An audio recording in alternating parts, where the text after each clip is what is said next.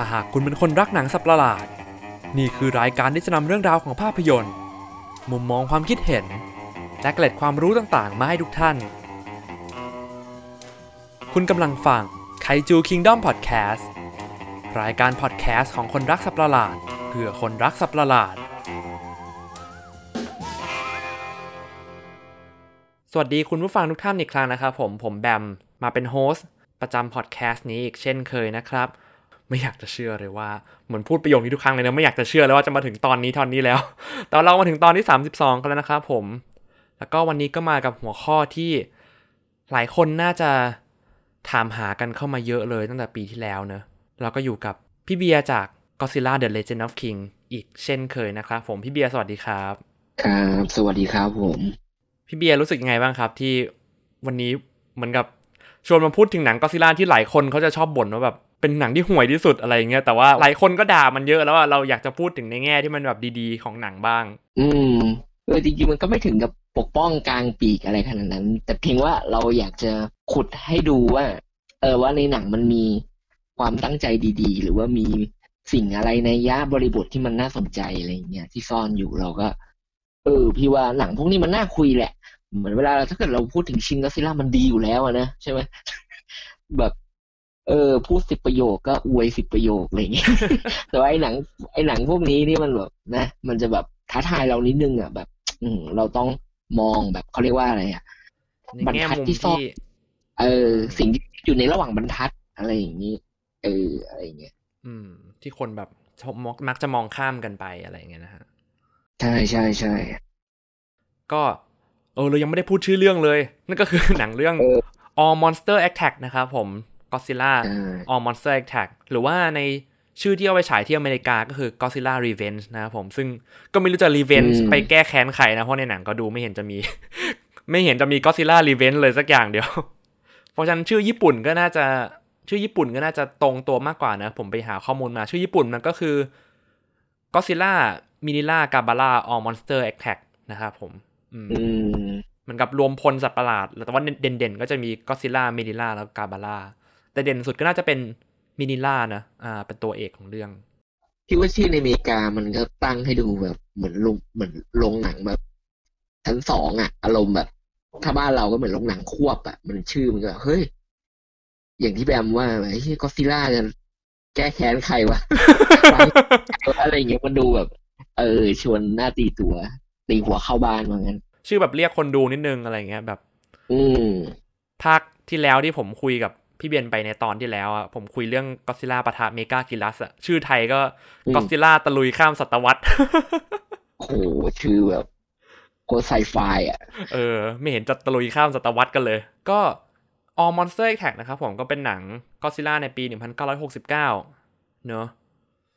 ซึ่งก็ยังอยู่ในช่วงยุคโชวะ ช่วงปลายปลายๆโชวะแล้วแหละ แล้วก็หนังเรื่องเนี้ยก็ถูกสร้างขึ้นมา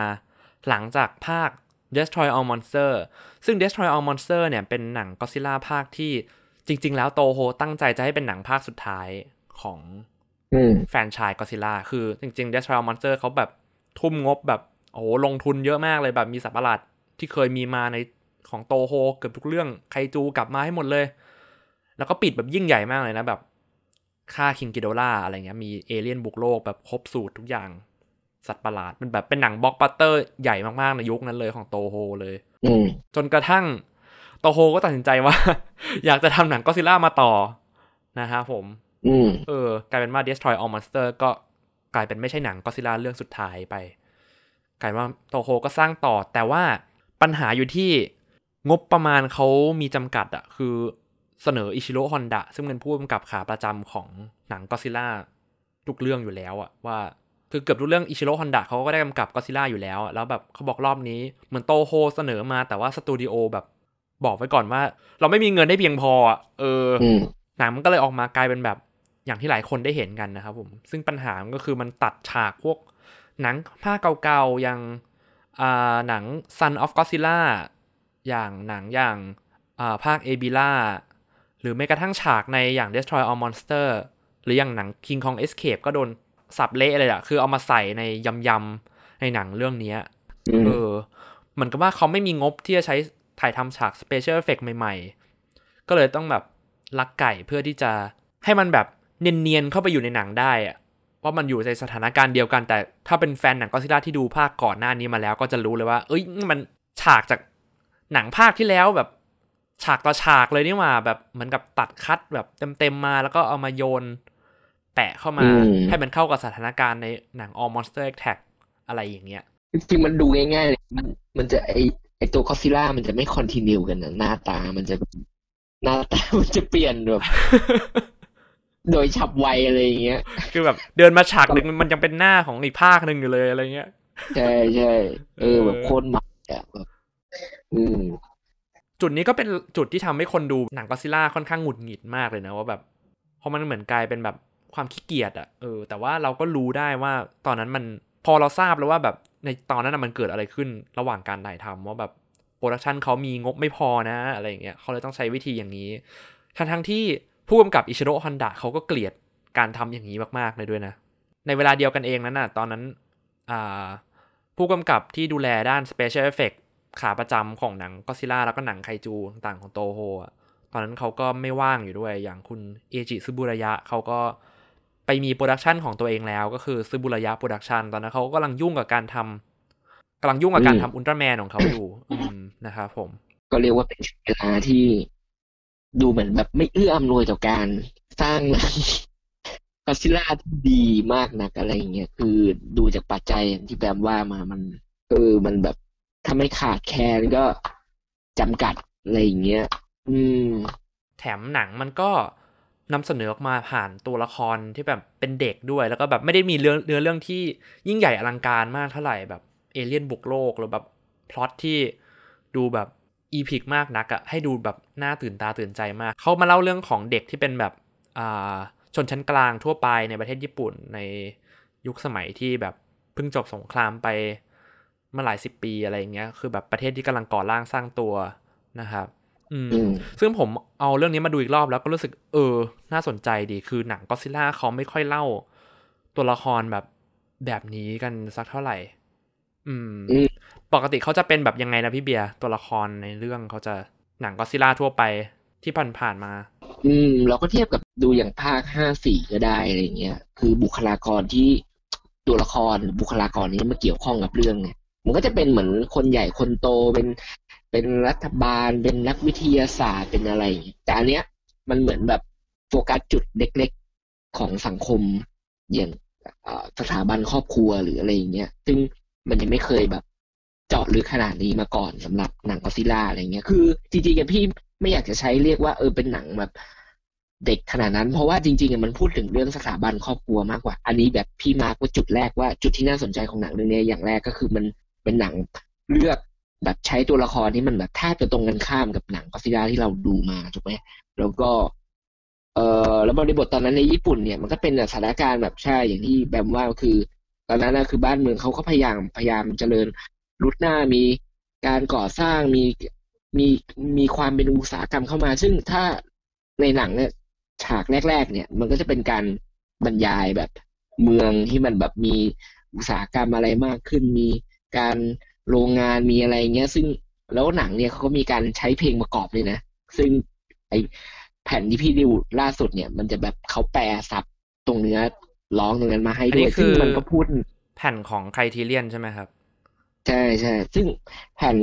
เอ่อไอเนื้อเพลงอันนั้นมันก็พูดแบบวิพากษ์วิจารณ์นะเหมือนประมาณว่าสัตว์ประหลาดเนี่ย เอ่อกำลังร้องไห้นะเพราะว่าโลกที่กำลังอยู่เนี่ยมันอยู่ยาก เพราะว่า มันมีควันมลพิษมีอะไรออกมาอย่างเงี้ยแล้วก็เป็นภาพมันก็จะเป็นภาพโรงงานเป็นอะไรอย่างเงี้ยเหมือนประมาณว่าอืมเออแบบ เนี่ยมันมันก็ไม่ใช่แบบหนังเด็กสักทีเดียวมันมีแบบไอ้เมสเซจที่จะพูดเนี่ย เรื่องเนี้ย เรื่องสังคมเหมือนประมาณว่าสัตว์ประหลาดที่แท้จริงอย่างในเนื้อเพลงนะบอกว่าสัตว์ประหลาดที่แท้จริงไม่ใช่พวกมันหรอกแต่ความจริงมันเป็นสิ่งที่มนุษย์เนี่ย ก่อขึ้นมาอะไรพวกนี้ต่างหากที่เป็นสัตว์ประหลาดที่แท้จริงของโลกเราเนี่ยเออ แล้วก็อืมเหมือนแบบ มันก็ทำให้เห็นว่า ในขณะที่เอ่อเรากำลังเผาผลาญทรัพยากรของโลกอะไรแบบนั้นอะไรอย่างเงี้ยแล้วในอีกมุมหนึ่งบนถนนเล็ก ๆ ก็มีเด็กชายที่มีแบบอะไรอะถูกบูลลี่จากเพื่อนอันจริงๆบูลลี่นี่ค่อนข้าง จริงๆมาดูทุกวันนี้ก็ยังไม่เชยใช่ไหมใช่ ทุกวันนี้ก็ยังมีการบูลลี่กันอยู่อะแบบเด็กอันตพาลรังแกเด็กที่อ่อนแอกว่าคือแบบมันมีทุกยุคเลยอะเราดูเราก็ยัง relate ได้อะไรเงี้ยเออใช่ใช่แล้วมันเป็นแบบ แล้วไอ้เด็กคนนี้นี่พูดจริงมันเป็นเหมือนแฟนก็อดซิลล่าเหมือนเราเราเนี่ยนะมันก็พูดแบบใช่พูดกับเพื่อนผู้หญิงมันน่ะ ว่าแบบ เออพูดเหมือนแบบฉันพูดเหมือนเราเนิร์ดคุยกันแหละใช่แบบมีรถวิ่งผ่านมาแล้วแบบเสียงยางรถมันเอียดเอียดเอียดแล้วบอกเอ้ยเสียงเหมือนมินิล่าเลยแบบมินิล่าก็ทำเสียงอย่างนั้นนะผู้หญิงก็บอกอะไรของมึง เออแบบมั่วแล้วอะไรอย่างเงี้ยเออแบบ มันก็มีความแบบเด็กเด็กๆน่ารักอยู่อะแบบ เด็กที่แบบบ้าสัตว์ประหลาดอะไรเงี้ยเออใช่ คือเราอาจจะมองได้ว่ามันเป็นแบบหนังเกี่ยวกับเด็กที่เป็นแฟนก็อดซิลล่าแล้วสิ่งที่เราดูเนี่ย ไอ้ในเรื่องที่ว่าเด็กมันเหมือนเอ่อเข้าไปในความฝันเป็นจินตนาการอะไรของมันใช่ไหมจูนิเราจะมเดีองยวว่าเข้าไปจริงๆมันอาจจะเหมือนแบบอารมณ์คล้ายๆมันหนังซ้อนหนังเหมือนกันนะอารมณ์ประมาณว่าแบบอ่าเออมันเหมือนแบบ อ่า พาคนดูไปดูเหตุการณ์ที่เคย คืออันนี้เราพยายามแบบว่า เราไม่หาแง่มุมที่ว่า เราพยายามไม่โจมตีมันว่า เอ้ยมันเอามาใช้ก๊อปก๊อปปี้ตีนรีไซเคิลอะไรอย่างเงี้ยเออใช่แต่เราดูประโยชน์ที่มันใช้ในอีกแบบหนึ่งว่าอ๋อความจริงแล้วมันต้องการแบบ เหมือนแบบพาตัวละครไปอยู่แล้วเหมือนแบบ ไปดูไป ไปดูอีกครั้งหนึ่งในในในมุมแล้วคนที่เฝ้ามองอยู่มันเป็นยังไงอะไรอย่างเงี้ย เออ พี่ว่ามันจริงๆก็ เอาจริงมาทำจริงมันก็แอบเก๋เหมือนกันนะถ้าเกิดว่า จริงๆ ถ้าเกิดหนังก็อดซิลล่าถ้ามันมีอะไรคล้ายๆอย่างเงี้ยถ้าทำให้มันคมกว่านี้นะ แล้วก็ดูตั้งใจมากกว่านี้พี่ว่ามันจะเก๋อยู่เหมือนกันนะเออก็อดซิลล่าผ่านมุมมองแบบคนธรรมดาอะไรอย่างเงี้ยจริงพี่ว่ามันก็เป็นหัวเชื้อที่น่าสนใจอยู่ อืมอืมผมก็ไปนึกถึงอ่าเวลาผมดูพวกซีรีส์หรือดูพวกแบบซีรีส์การ์ตูนแอนิเมชันอะไรพวกเนี้ยบางทีเขาก็จะมีการบางทีเขาจะมีแบบตอนที่เขา recap อะตอนเก่าอืๆมอะอะไรเงี้ยเขาก็จะเป็นแบบ ใช้วิธีง่ายๆอย่างงี้นะแบบตัวละครนั่งคุยกันอย่างเงี้ยแล้วบอกเอ้ยตอนนั้นเราเคยไปสู้กันนั่นตอนนั้นเราเคยไปทำอย่างนี้แล้วมันก็ใส่ฉากตอนเก่าๆมาแบบทั้งดุนแหละรีไซเคิลหมดเลยแล้วเป็นแบบแค่เสียงตัวละครบรรยายคนเอ้ยตอนนั้นฉันเคยทำอย่างนั้นนี่หว่าว่าเอ้ยทำไปได้ไงวะอะไรเงี้ยมันก็เป็นการแบบให้คนดูหรือแฟนๆแบบมานั่งทบทวนอีกทีนึงอะว่าแบบอืมเออตัวละครมันผ่านอะไรมาบ้างแล้วอะไรเงี้ย ก็แอบมานึกถึงตอนดูอีกรอบหนึ่งของเรื่องนี้เหมือนกันว่า เออวะเราอาจสามารถพยายามไม่มองว่ามันเป็นแบบการรีไซเคิล อย่างนั้นก็ได้ พยายามมองมันในแง่ดีดูว่าเออมองก็ดูน่าสนใจดูว่ามันเป็นอาจจะเป็นการ recap การแบบย้อนรอยก็อดซิลล่าให้คนดูแบบได้เห็นอีกครั้งหนึ่งอะไรเงี้ย อืม แล้วก็การที่มันใช้ตัวละครเด็กมองไปยังก็ซิล่าคือมันมีบทพูดหลายช่วงที่พูดเหมือนกับว่าก็ซิล่าเนี่ยมีความแข็งแกร่งใช่ไหมแล้วก็แบบหรือเป็นอย่างช่วงท้ายเรื่องอะ ที่มันพูดถึงว่า เออมันมีตัวละครพูดว่า มนุษย์ผู้ใหญ่เนี่ยก็ยังมีเทพเจ้าใช่ไหมมีอะไรให้นับถืออะไรเงี้ยอ่าแต่สำหรับเด็กคนหนึ่งใช่เด็กถึงจะมีอะสิ่งที่เขานับถือบ้างไม่ได้ ก็คือ แบบเขาก็มองสัตว์ประหลาดพวกเนี้ยเป็นเหมือนแบบเทพเจ้าเป็น เอออะไรเงี้ยสิ่งที่พี่เอาไว้ว่าแบมันบก็สะท้อนมองแบบเอาไว้มองไอแบบมองเป็นไอดอลอะไรเงี้ย อืม อืมในแง่หนึ่งพี่ก็มองว่ามันเป็นการช่วยแบบสำรวจตรวจสอบเหมือนกันนะว่าว่าภาพก็อดซิลล่าตอนนั้นเนี่ย เออมันถูกมองด้วยในมุมไหนอะไรอย่างเงี้ยคือ มันน่าสนใจอยู่ที่ว่าเออจากสัตว์ประหลาดที่มันเป็นแบบบาดแผลสงครามอะไรเงี้ยมันกลายมันเป็นแบบสัตว์ประหลาดที่เด็กแบบชื่นชมว่าแบบ เราอยากกล้าหาญเหมือนมันเราอยากใช่ไหมแข็งแกร่งอยากแก้ปัญหาได้เด็ดขาดเหมือนมันอะไรเงี้ยอืมเออพี่ว่ามันก็แบบน่าสนใจอยู่มันก็เป็นมุมมองสะท้อนคือ พี่ว่าถ้าถ้าเขาทำหนังเด็กเด็ก เกี่ยวกับกอซิลล่าในยุคเนี้ยมันก็น่าสนใจอีกแบบนะเพราะเด็กเด็กยุคนี้แม่งคงแบบพี่ว่ามันคงเบื่อไคจูแล้วอะประมาณว่าไคจูนี่เป็นเป็นอะไรที่แบบ ไม่ไม่น่าหลงไหลแล้วหรือเปล่านี่พี่ลองเหมือนประมาณว่า ถ้าเราเด็กในยุคนั้นนะเรา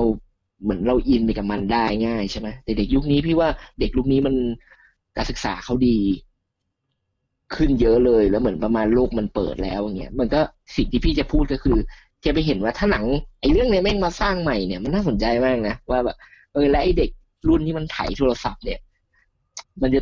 ตื่นเต้นกับมินิล่าอย่างนั้นหรือเปล่าวะหรืออยากเป็นเพื่อนกับมินิล่าหรือแบบ หรือแบบเจอแล้วแบบแกนี่แม่งโคตรห่วยเลยไปบูลลี่มินิล่าอีกทีอีกทีนึงอีก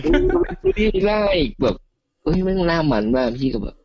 เออเนี่ย พี่ก็เลยแบบอ่าเนี่ยมันก็เป็นอีกหนึ่งหัวเชื้อดีๆคือแต่ว่า หนังเรื่องนี้มันสร้างในบริบทแบบนั้นน่ะ มันก็จะมีคำตอบ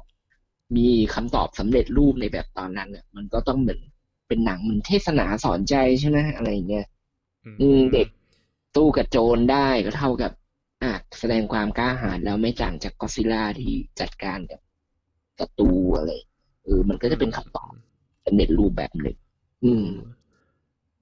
คือผู้กำกับฮอนดะเขาก็บอกอยู่ว่าเขาได้แบบ ได้ทำหนังในส่วนที่เขาอยากจะถ่ายทอดมานานแล้วก็คือแบบเล่าเรื่องของกลุ่มคนชั้นกลางธรรมดาที่อยู่ในเมืองเนอะอืมก่อนหน้านี้ที่เขาทำหนังก็อดซิลล่าที่มีแต่ตัวละครแบบใหญ่ ๆ อย่างพวกทหารนักวิทยาศาสตร์นักการเมือง เอออืมอะไรอย่างเงี้ยตลอด แล้วพอมันมาโฟกัสที่เด็กตัวเล็ก ๆ คนหนึ่งที่พ่อแม่ไม่ค่อยกลับบ้าน พ่อแม่ต้องทำงานอยู่ที่ทำงานตลอดเงี้ยใช่พ่อใช่ทำงานอยู่รถไฟ เอออืมขนส่งอะไรเงี้ยแล้วแม่ก็เหมือนจะทำงานอยู่เป็นพนักงานต้อนรับที่โรงแรม เนอะแล้วแบบอืมลูกก็แบบอยู่ในอพาร์ตเมนต์เล็ก ๆ คนเดียวกลับบ้านอืมก็เหงาเหงาๆแบบแม่ก็ทิ้งโน้ต เขียนไว้ว่าวันนี้กลับไม่ได้กลับไม่ทัน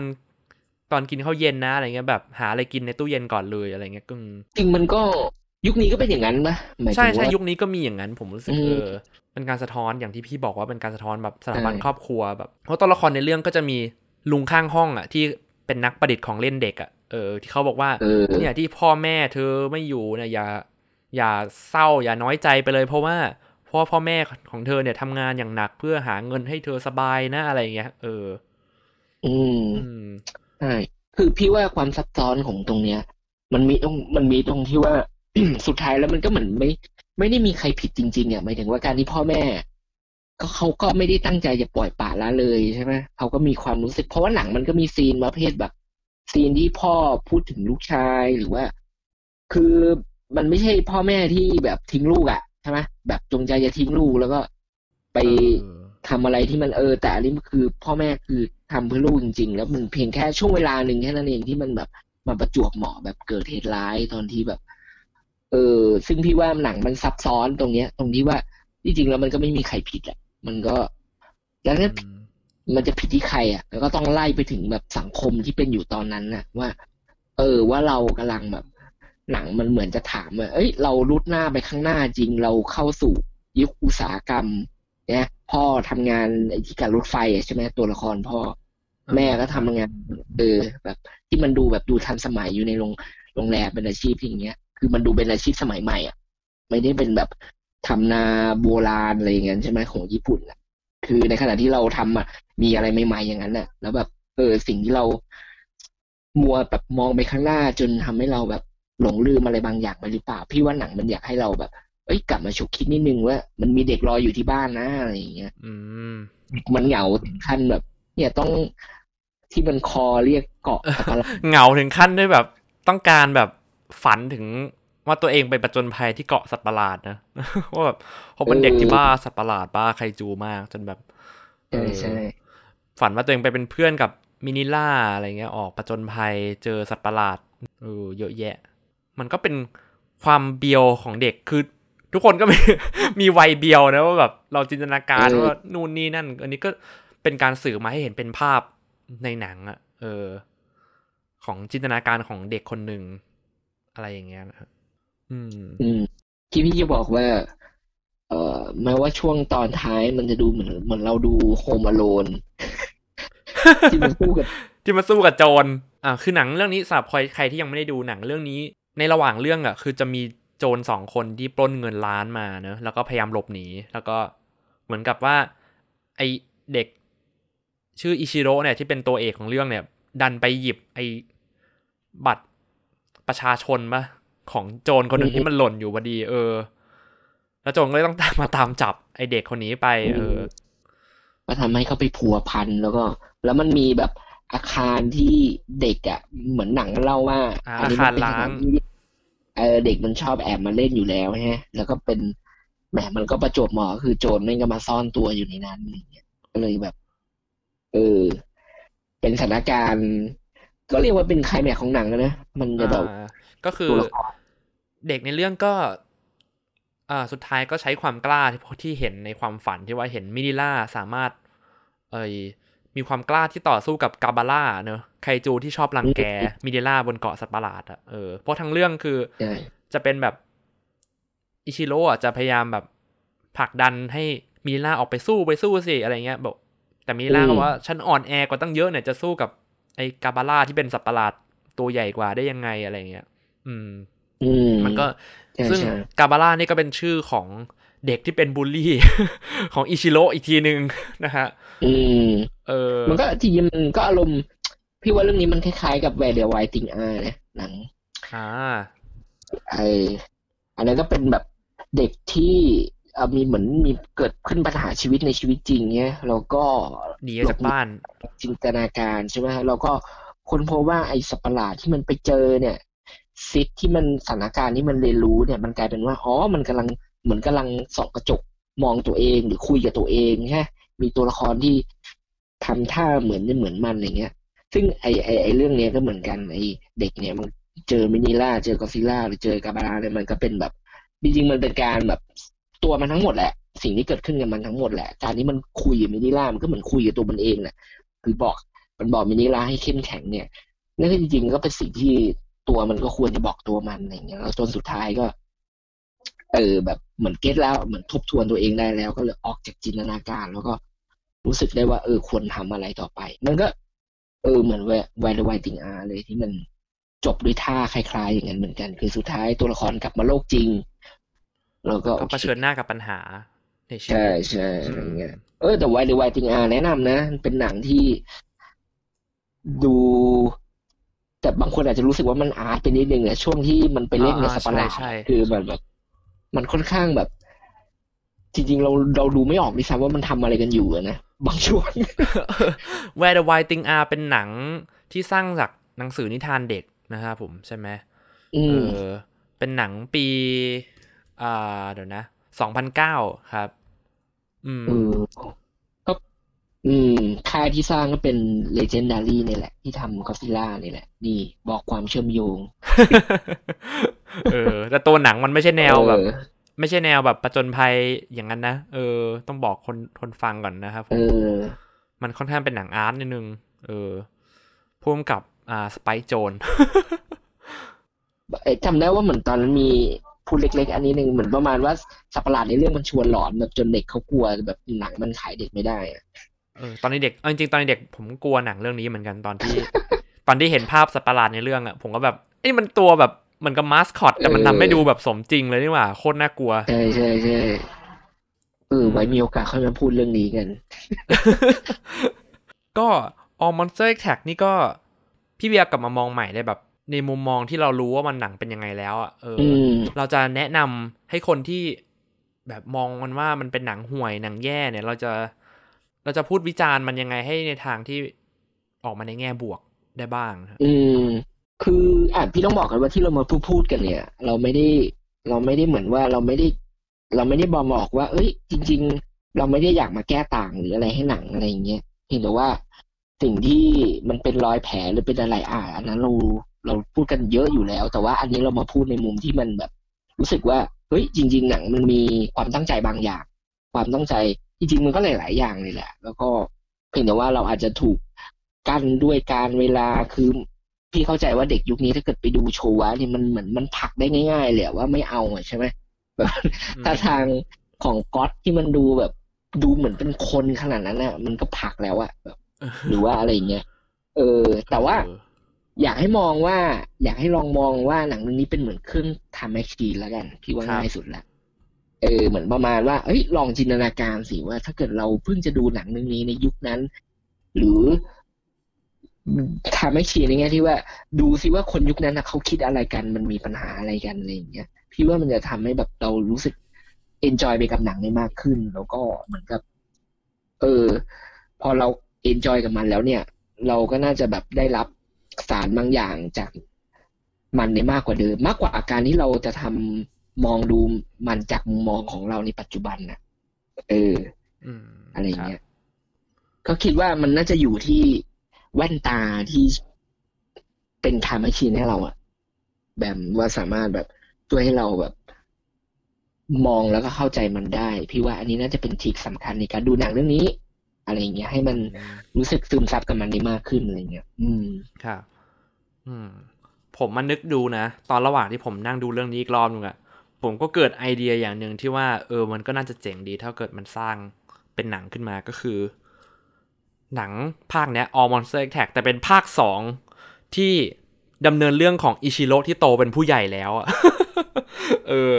อืม เออ อันนี้ผมแบบเป็นไอเดียที่ผมคิดขึ้นมาเล่นๆนะ คือแบบ เป็นหนังได้แบบ ภาคแบบ time skip ไปแบบโอ้โหหลายสิบปีเลยที่แบบโตเป็นผู้ใหญ่แบบมีงานทำแล้วอะไรเงี้ยแล้วแบบไอห่างหายจากความชอบ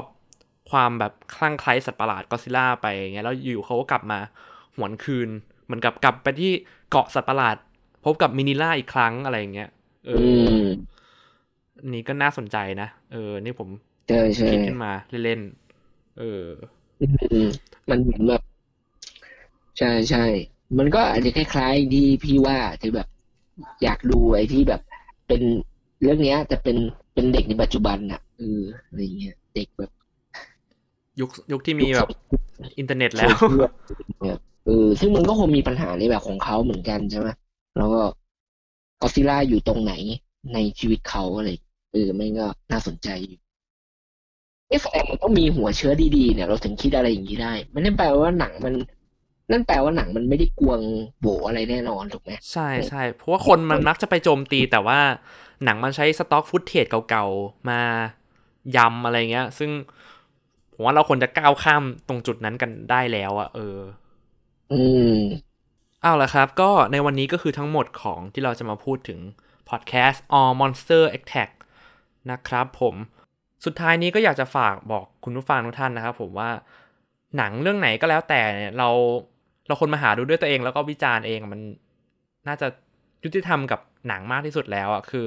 การที่ฟังคนอื่น spoil ให้ฟังหรือว่าฟังคนอื่น แบบรีวิวหรือว่าวิจารณ์ อ่านคำวิจารณ์มา แล้วมาเราก็ตีตราเองว่าหนังเรื่องนี้ห่วยเนี่ยหนังเรื่องนี้ดีเราผมว่ามันไม่ค่อยยุติธรรมไม่ค่อยแฟร์กับตัวหนังเท่าไหร่นะครับผมอืคือคุณคุณไม่ผิดหรอกที่คุณจะเกลียดหนังเรื่องเนี้ย คือ มันเป็นสิทธิ์ของคุณคือว่า มันอยู่ที่ว่า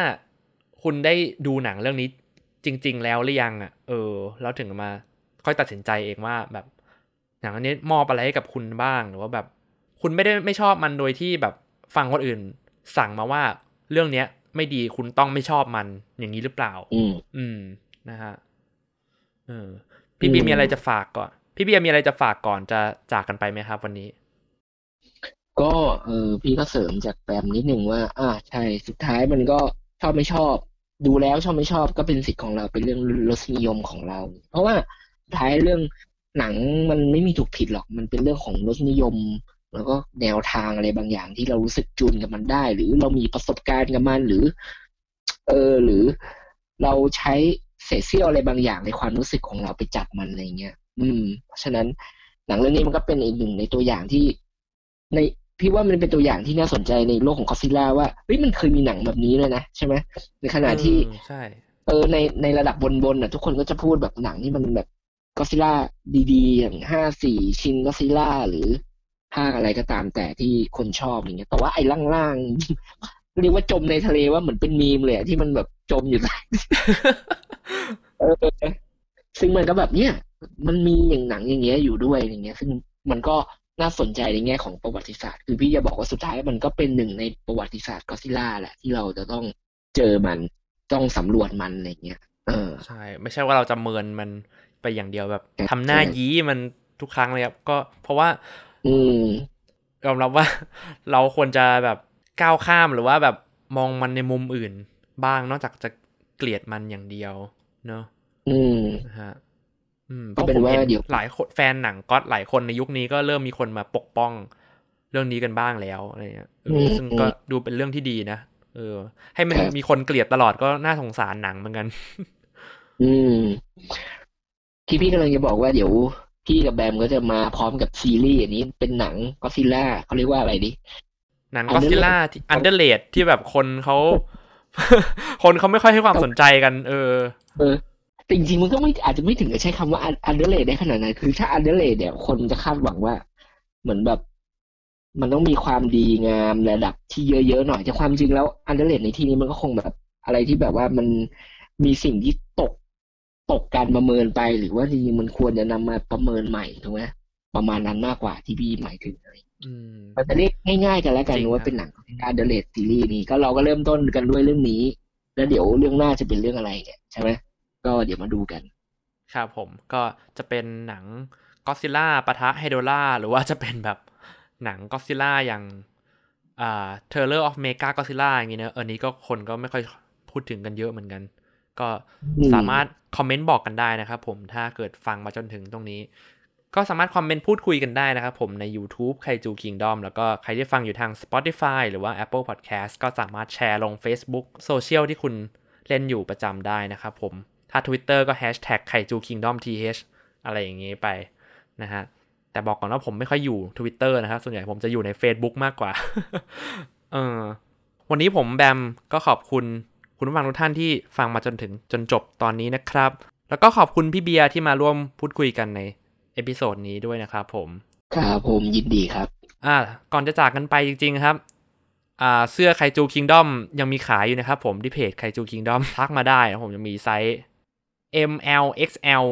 ขายอยู่นะครับผม เออ มีแต่สีขาวอย่างเดียว ราคา 289 บาท ถ้าซื้อมากกว่า 1 ตัวก็จะลดราคาให้นะครับผม ก็สามารถติดต่อมาได้ถ้าสนใจนะครับ วันนี้ผมแบมก็ขอลาไปก่อน สวัสดีครับ สวัสดีครับผม